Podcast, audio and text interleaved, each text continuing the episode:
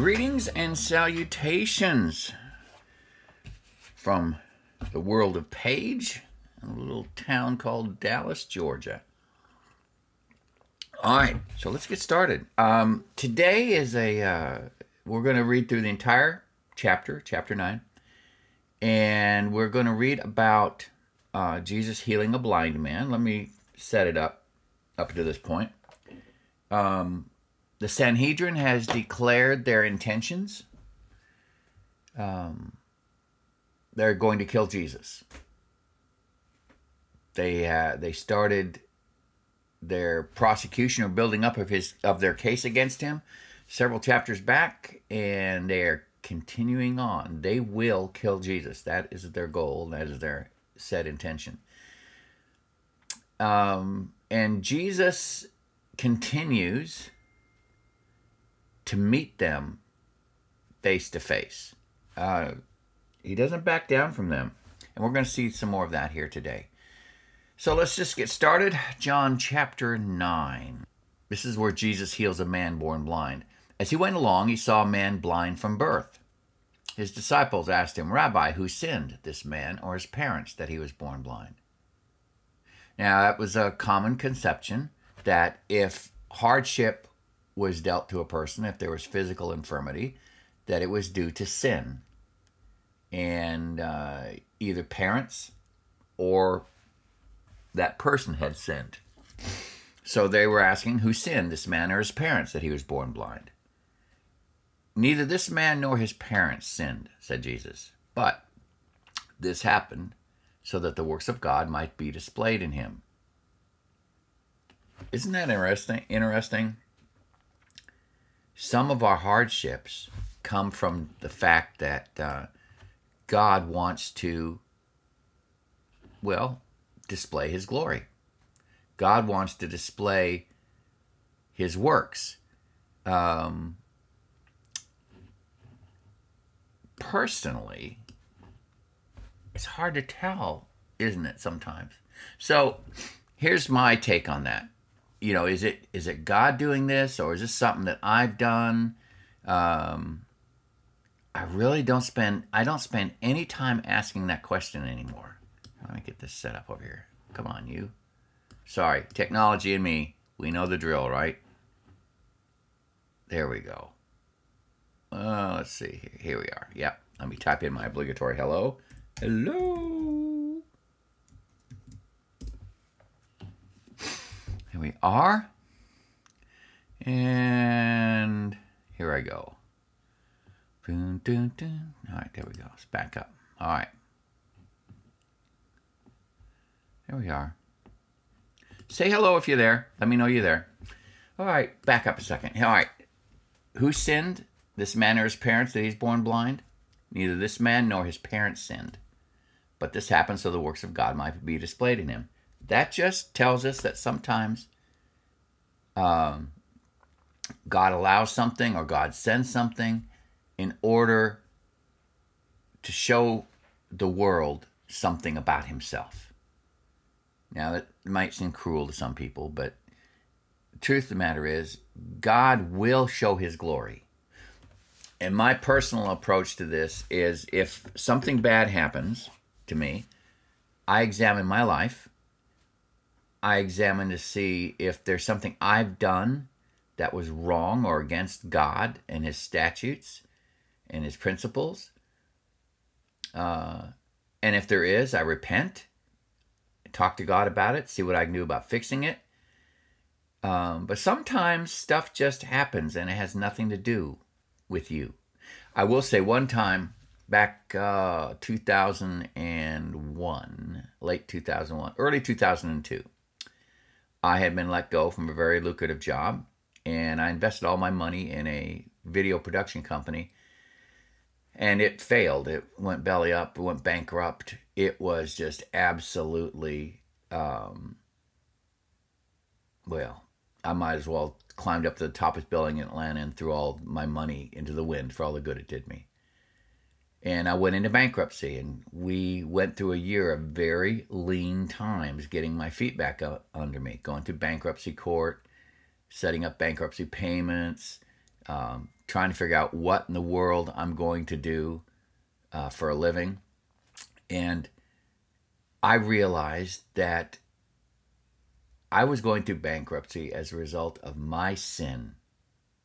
I remember praying once very uh, fervently during that period, asking God, when am I going to quit hurting? I've repented of this. I know what the problem is. When am I going to get over feeling all this guilt when I wake up in the morning? And I felt like God was telling me, it is one of the very few moments, times in my life where God's presence was so palpable in prayer. And it's like I heard him tell me, um, when did your father die? And my father had just died like weeks before, you know, in uh, January 2002. And I, and I, and I told him, well, he died in January. I said, but you know, he was dying for a long time. My dad had cancer. My dad had heart disease. My dad had had a series of small strokes. Uh, he had diabetes. I mean, he was dying a little bit each day for about the last five years of his life. He said, Death is rarely instantaneous and rarely painless. You are dying to the sin of foolishness with money, and it's going to hurt. But when I'm done, you will feel like I do about money. And God has been true to it, to that promise. But I went through a, a long period of time where every morning I would wake up feeling the sting of my sin. And I remember somebody coming up to me and said, Paige, we're praying for you. We're praying that the enemy would quit his attacks on your life. And I stopped him and I said, I appreciate that, but that isn't the prayer you should be praying. I said, What happened to me is a result of my foolishness, my sin. Therefore, pray that I win my battle against this sin. It wasn't the enemy coming after me, it was Paige messing up and sinning and reaping the benefits of his sin, if you will. So, but he says here, this man, this man didn't sin, his parents didn't sin, but this happened so the works of God might be displayed in him. As long as it's day, we must do the works of him who sent me. Night is coming when no one can work. While I'm in the world, I am the light of the world. And after saying this, he spit on the ground, made some mud with the saliva, and put it on the man's eyes. Go, he told him, wash in the pool of Siloam. The word means sent. So the man went and washed and came home seeing. Now imagine this. Imagine what that homecoming was like. He walked home, walked into his house, and his family saw the man, the child, now grown into a man who had been blind all his life, seeing. Can you imagine what that must have been like? His neighbors and those who had formerly seen him begging asked, Isn't this the same man who used to sit and beg? Some claimed that he was. Others said, Nah, he only looks like him. But he himself insisted, I, I am the man.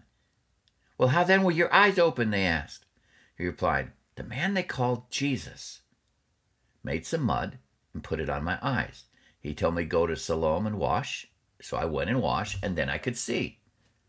Where is this man? They asked him. I don't know, he said.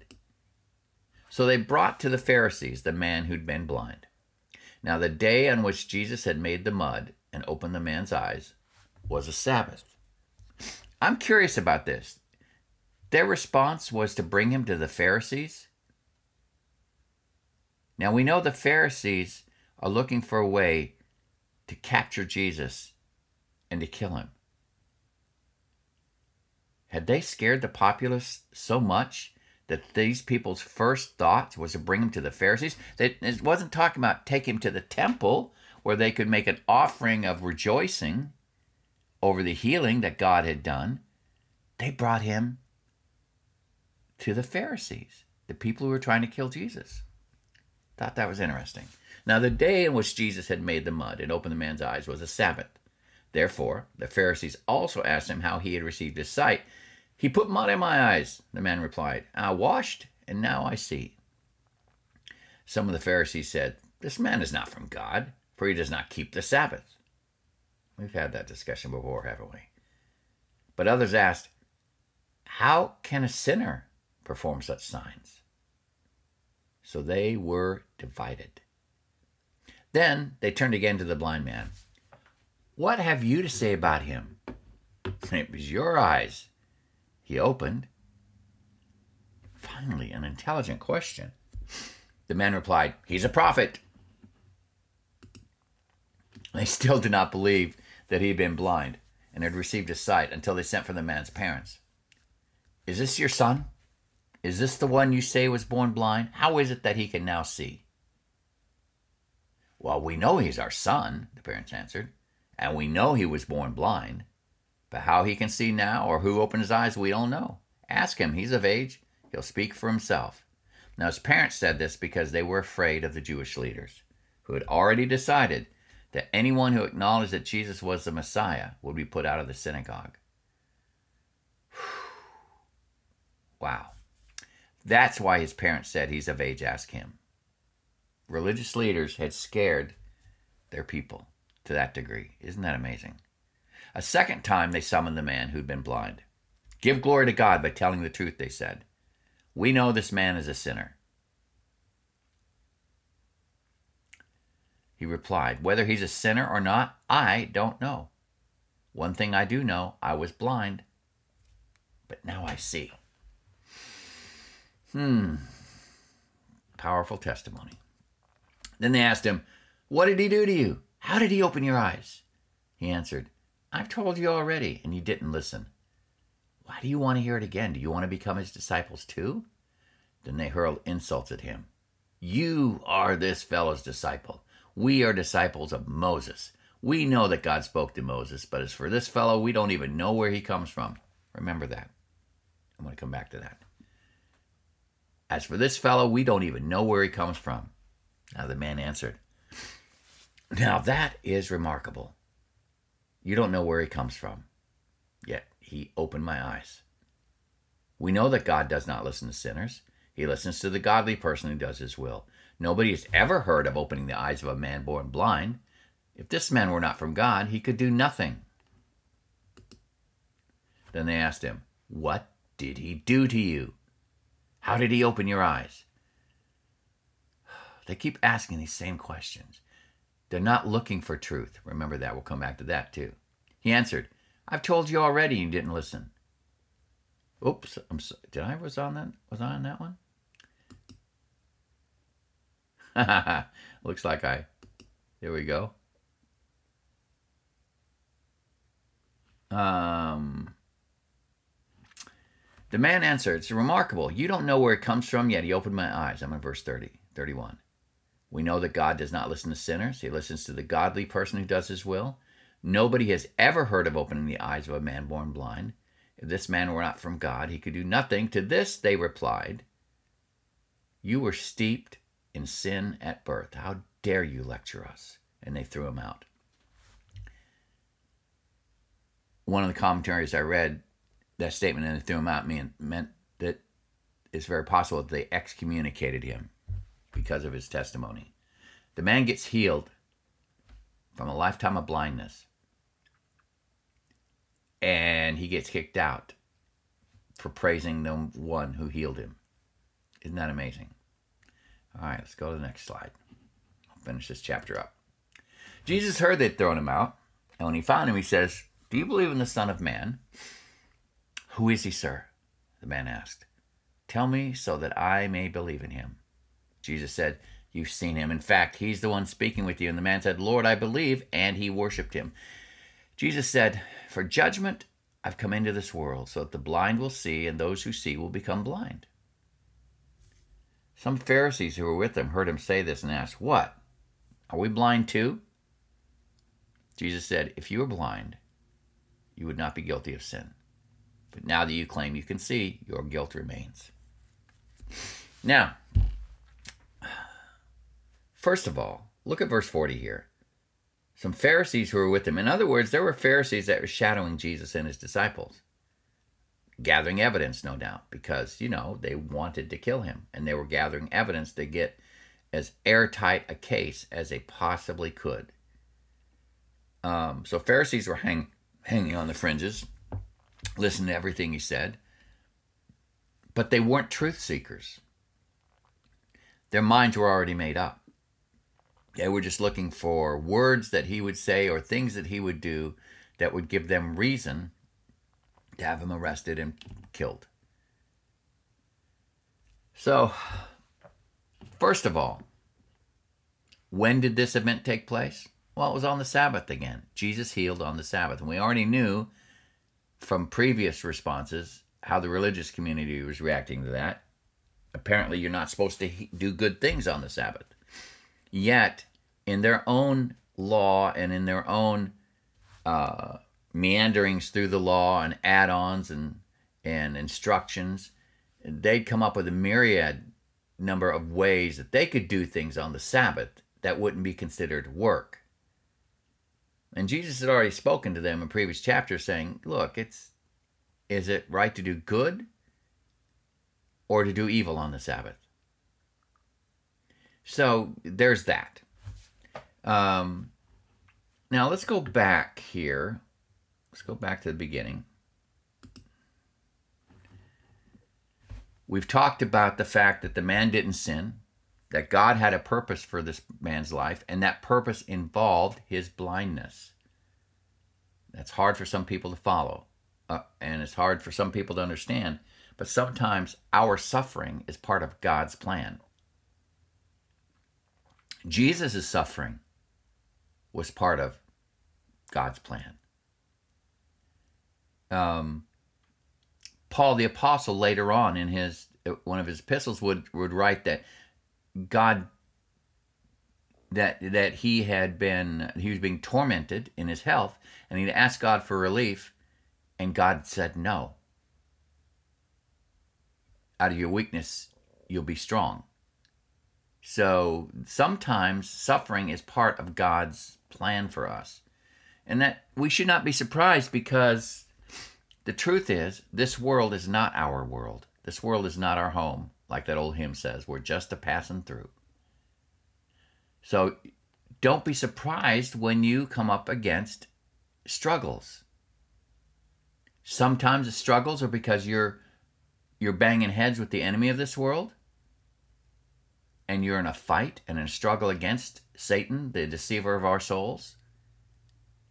Sometimes you're suffering because God has deemed it so that his glory would be shown out. As I shared my story of going through bankruptcy, that moment in time, it was on me. I had sinned. I had broken many of God's. Uh, I had broken many of God's rules and statutes, and as a result, I sowed the wind, I reaped the whirlwind. But there have been other times in my life where things have happened that were totally out of my control and not connected to anything I had done. We went through Hurricane Hugo and a tornado. Uh, that had nothing to do with the sin in my life. That trial had nothing to do with sin in my life. But it had everything to do with God showing me his power and his glory when he saved us from that. So, um, sometimes God does deliberately bring us through things. He took Israel through the Red Sea. Can you imagine how frightening that must have been? The walls of water on either side. That was not an easy experience. He took Noah and his family and the animals through the flood. He didn't take them out of it, he took them through it. They had to experience the horror. Think about this for a second. Noah had his ark probably up on stilts and, and a frame, holding it upright. Animals are on. He shut the door. And all of a sudden, the earth opens up. There's massive earthquakes. The sky unleashes its torrents. And um, quite possibly a huge wall of water swept across the land. Think of what that must have been like. If I had been on that boat, I don't think I could have resisted looking out through a window to see if I could see what was happening. Imagine a huge wall of water sweeping down in that boat, and you're Noah, and you're wondering, I hope I built this right. Think about the earth shaking, the sky roaring, the wall of water sweeping down on you and snatching you up off the framework and bouncing you around. Think of the terror that would have been on that boat. And yet God brought them through it. God brings his people through things more often than he takes them out of things. So sometimes events and predicaments are directly related to God's direct and specific will. Sometimes the things that we experience are due to our sin. But in this case, the man's blindness was not attached to anybody's sin. God had a specific plan for this man's life, and it apparently it included blindness. All right, so Jesus spits in the ground, makes mud, and tells him to go wash his eyes, and he does. Then here's what happens: he goes home. His family is wigging out. He told them that the man they called Jesus made some mud. Now he says the man they called Jesus so Jesus already had a name, a reputation. All right, so they knew exactly who he's talking about. And they asked him, Where's this man? He said he didn't know. So they take him to the Pharisees because apparently the Pharisees have put the word out if you know anything about where this man is, what this man is doing or saying, you better come. If you don't work with us, we'll kick you out of the synagogue. That's pretty that's pretty heavy duty stuff. Um, he explained to them how he got healed. And the Pharisees said, some of the Pharisees said, this man's not from God. He doesn't keep the Sabbath. But other Pharisees said, but how can a sinner perform such signs? So they were divided. So then they turned and asked, what do you want to say? Your, it was your eyes he opened. And he came right up and said what the only thing he could think of. He's a prophet. They still didn't believe he'd been born blind. Go and got his parents. Parents were afraid to stand up for him because they were afraid of being thrown, thrown out of the synagogue. So they just said, yeah, He's of age, ask him.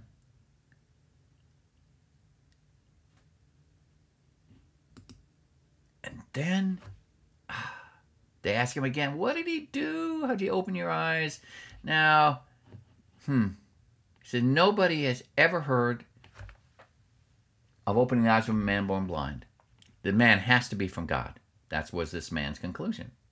But look at this sentence up here, number 29. We know that God spoke to Moses, but this, this fellow, we don't even know where he comes from.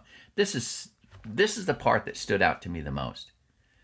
And it might be due to my fascination with forensic type television shows where brilliant detectives using forensic evidence solve the most puzzling, awe inspiring crimes uh, in the space of 48 minutes, plus or minus a few commercials. Um, where they ask the right questions. This is the only the only question they can ask is they ask Jesus, "Who are you?" And they ask him, they ask this man, "Who is he?" And uh, if they were truth seekers, they could have found the answers quite easily as to who he is. They could have found quite easily the evidence that would point to who he is. Because, you know, Jesus' response to them up to now has been, My works tell you who I am. He's healed the blind, he's healed the lame, made the lame to walk, Uh, he's healed lepers.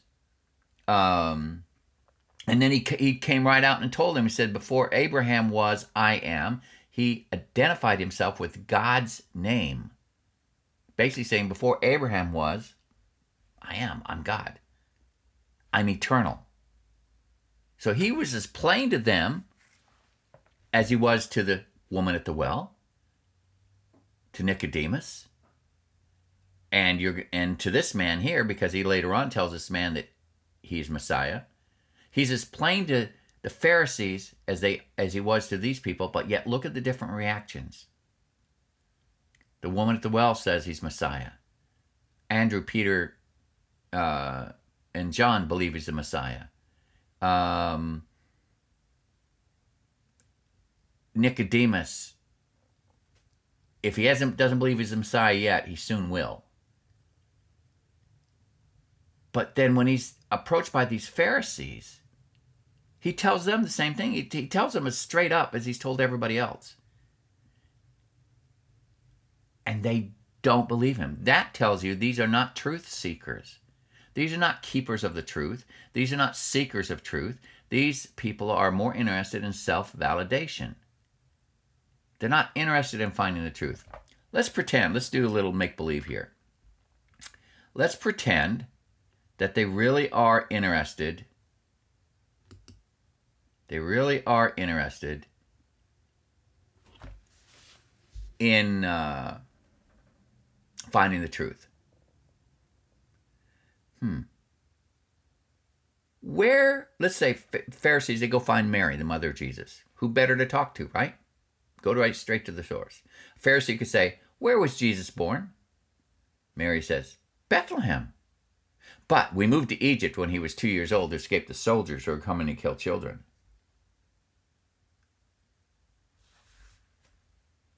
Where did you escape to? Egypt. We came back to Nazareth after Herod died and have lived there ever since. Now, there's a very specific, well known messianic prophecy in Micah. But you, Bethlehem, Ephrathah, though you were small among the clans of Judah, out of you will come for me one who will be ruler of his, over Israel, whose origins are from old, of old, from ancient times. The Messiah will be born in Bethlehem. And they could have found out from Mary. He was born in Bethlehem. So when they say we don't even know where this fellow's from, that question could have been taken care of very quickly if they were truth seekers. And there's another prophecy that says, Out of Egypt have I called my son. So they could see that, that Jesus fulfills both of these. He's from Bethlehem, he's out of Egypt, he's got all the birth requirements of Messiah. Now, granted, we have the privilege of 2020 hindsight. We look back 2,000 years and we can see the truth because we see everything because we've got the whole book that we're reading and that we've read. But if they were true truth seekers, they would get away from this one question Who are you? He said, eh, Nicodemus asked intelligent questions. He didn't, he truly did not understand how a man could be born again. And he asked insightful questions. And Jesus responded to him respectfully and with compassion. The woman at the well, the Samaritan woman, obviously not a biblical scholar, but she knew enough to know that the Messiah would answer all things, and she was waiting for Messiah to show up. It wasn't her fault that she was half Jewish, half non Jewish blood. She still knew enough about God to know that a Messiah would come and explain everything. And Jesus responded to her respectfully, with compassion. She asked questions. She just didn't she didn't accuse him. When they asked Jesus, "Who are you?" or "We don't even know where this fellow comes from." When they say stuff like that, they're showing their hand. They're not interested in truth. They're self validators. That's all. They see Jesus as a dangerous enemy to their power, their position, and to their control. Because if he is truly the Messiah, they're in deep trouble because of the way they have lived their lives. So they're not, they could have gotten to the information rather quickly. It wouldn't have taken uh, a team of forensic scientists to ferret out this information. Go find Mary's mom, go find Jesus' mother Mary. Uh, talk to his brothers. They were alive. Um, so that's the one thing I think that's probably gets me out of this whole story here was again they're not after him to discover the truth. They're after him to kill him because he is a problem to them. So, what do I pull out of this story? Devotional, personal wise? There are some people you're going to meet in your life who are not going to be interested in what you have to say, that are not seekers of truth. The, there are going to be people that will confront you and have a predetermined agenda and hate you because you're a believer. Period. And they're seeking to argue, they're seeking to debate. Nicodemus did not debate Jesus. The woman at the well did not debate Jesus. None of these people that Jesus has, has interacted with debated him except for the religious community. I'll close with this. I have a friend. Uh, I hope he's listening to this. His name is Michael. I count him as a dear friend. He was an atheist, but he was a truth seeker. Still is a truth seeker. He was one of two honest uh, atheists that I've ever met. He was an atheist by conviction. He had examined the evidence, and at that point in his life, he saw no reason to believe that there was a God, and therefore he didn't believe there was one. But he never stopped looking, and when we would talk, we would have these most wonderful conversations without anger, without vitriol, without without uh, any of that emotional baggage. And trust me, you don't want to get in a debate with this guy. Uh, his he is so well read. He is so informed. He knows so much about so many things. I believe he's got a doctorate in philosophy of all things. The man is a genius. So if you're gonna uh, um, if you're gonna try to get an argument with this guy, you're bringing a knife to a gunfight. But yet we never had any of those kind of discussions. I shared what I believed. I shared my life with him. We were friends. I enjoyed his company. He enjoyed mine. And a few years later, he would call me up and say, I can't be an atheist anymore. There's too much evidence to the contrary. You see, that's an example of, of a truth seeker. Now, I've met other people who've called themselves atheists, and they just fought. They were angry. And they just looked for opportunities to belittle, demean, or uh, discredit. They're not looking for truth. The Pharisees were not looking for truth, these Pharisees.